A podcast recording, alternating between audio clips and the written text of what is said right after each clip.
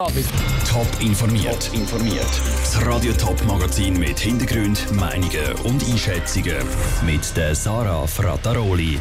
Ob es im ÖV bald eine Kapazitätsbegrenzung braucht, wie in den Seilbahnen und warum die Corona-Krise nicht nur für die Menschen, sondern auch für Gämsen, Birkhühner und Hirsch zum Stresstest wird, das sind zwei von den Themen im Top informiert. Gondeln in den Skigebieten dürfen nur zu zwei Drittel gefüllt werden. Läden brauchen für jeden Kunden 10 Quadratmeter Platz. Aber im ÖV, dort hocken die Leute zu den Stosszeiten dicht an dicht. Mit Masken zwar, aber jemand einer zieht die gerade im Morgenverkehr gerne mal ab, um ein Gipfel essen und einen Kaffee schlürfen. Bräuchte es nicht auch im ÖV Kapazitätsbeschränkungen? Das Sandro Peter hat Zürich und St. Gallen angefragt. Züge, und Tram sind wieder deutlich voller als noch während der ersten Corona-Wellen im Frühling. Insgesamt sind die Passagierzahlen aber immer noch 30 Prozent tiefer als in normalen Jahren. In der aktuellen Lage wäre es auch um St. Galler Stadtrat Peter Jans wohler, wenn die Busse weniger voll wären. Eine Kapazitätsbeschränkung kommt für ihn trotzdem nicht in Frage. Es wäre auch schlecht kontrollierbar, wer dort die Leute zählen, die einsteigen und sagt, du kannst jetzt nicht mehr rein. Das ist eigentlich praktisch nicht möglich. Darum muss man wahrscheinlich da wirklich mit Appell und mit Selbstverantwortung schaffen und schauen, dass die Leute eben freiwillig nicht unbedingt in der Stosszeit herumfahren. Kommt dazu, der Peter Jans als Chef der Verkehrsbetrieb St. Gallen macht die Spielregeln nicht, er setzt sie nur um. Eine Zweidrittelregel im ÖV müsste vom Bund oder vom Kanton kommen. So eine Regel wäre in der Schweiz aber gar nicht umsetzbar, weil die Passagiere nicht reservieren müssen. Bund, Kantone und ÖV-Betreiber hoffen darum, dass jetzt wieder mehr Leute ins Homeoffice gehen und so den ÖV entlastet. Und auch wenn es im Moment zu den Stoßzeiten eng wird, die ÖV-Betreiber gehen nicht davon aus, dass es in den Bus, Züg und Tram zu Superspreader-Events kommt, sagt der Tobias Welti von der Verkehrsbetrieb Zürich. Gerade wenn man an Lokalverkehr denkt, in Zürich sind die Fahrten eher kurz und es findet dann sehr häufiger Luftaustausch statt, weil die Türen geöffnet werden und auch Frischluft von außen noch ins Fahrzeug hineinblasen wird. Bei jeder Haltestelle gehen nämlich alle Bus- oder Tramtüren auf, auch wenn dort vielleicht gar niemand aussteigen will. So müssen die Leute auch weniger auf die Knöpfe drücken. Zusätzlich werden die Fahrzeuge auch häufiger desinfiziert. Und in St. Gallen kommen mehr lange Busse zum Einsatz, also solche mit einem Gelenk in der Mitte, erklärte Peter Jans. Die VBSG tun bewusst die möglichst grossen Busse, also möglichst grosse Gefäße einsetzen, soweit halt vorhanden im Fahrzeugpark. Überall gehe das aber nicht. So und so vom Schutzkonzept im ÖV bleibt aber die Maskenpflicht. Und an die halte sich der Großteil der Leute auch, loben die ÖV-Betreiber. Sandro Peter hat berichtet. Egal, ob sich die Leute jetzt wirklich an die dringende Homeoffice-Empfehlung halten oder nicht, spätestens in zwei Wochen nimmt der Verkehr zu der Stoßzeit dann sowieso ab. Dann sind nämlich Weihnachtsferien. Dafür dürfte es dann zum Beispiel im ÖV richtig Bergregionen voller werden. Weisse Berglandschaften, der Schnee rieselt auf die Bäume aber so richtig idyllisch. Bis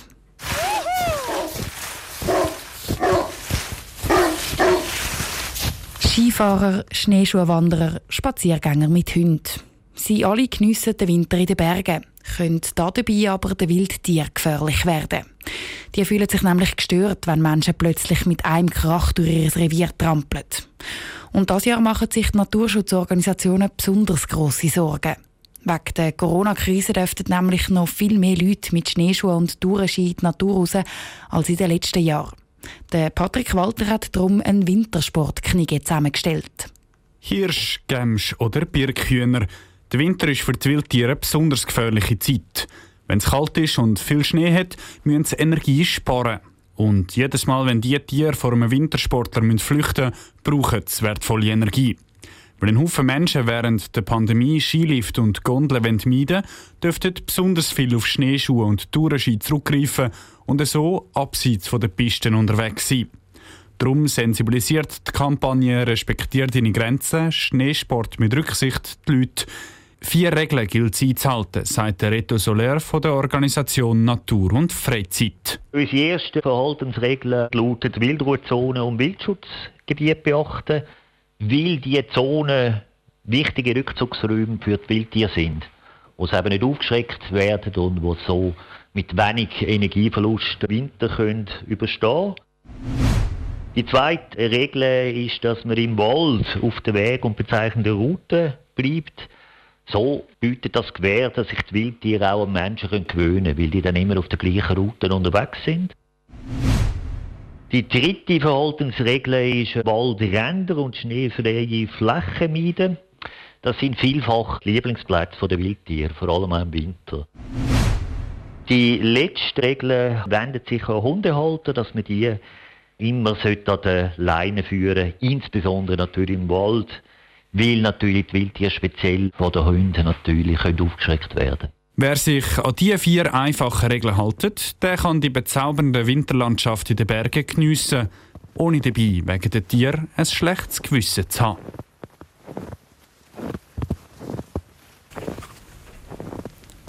Der Beitrag von Patrick Walter.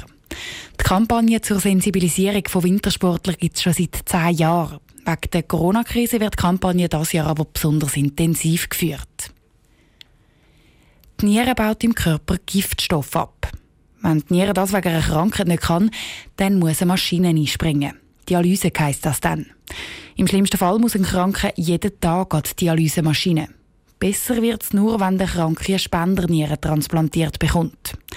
Im Kinderspital Zürich ist heute vor ganz genau 50 Jahren das erste Mal so eine Nierentransplantation bei einem Kind gemacht worden. Der Ruud Schmenzi hat nachgefragt, was sich seitdem verändert hat. Schon in den 50er Jahren sind in den USA bei Erwachsenen zuerst mal Nieren transplantiert worden.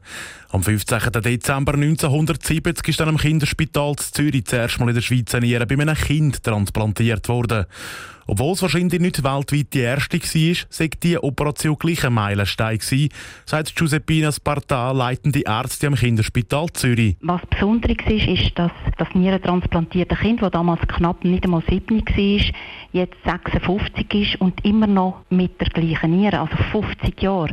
Das ist wahrscheinlich, wir haben nicht anders gefunden, die längste Niere bei einem Kind, das Spende bekommen hat, die immer noch funktioniert. Mittlerweile sei so eine erwartete Lebensdauer von einer Spenderniere schon fast normal. Auch dank der Forschung, die durch die erste Nierentransplantation in Zürich in ganz Europa so richtig lanciert worden ist. Gerade Medikamente, die eine Abstoßung von der Niere verhindern, sind immer besser geworden.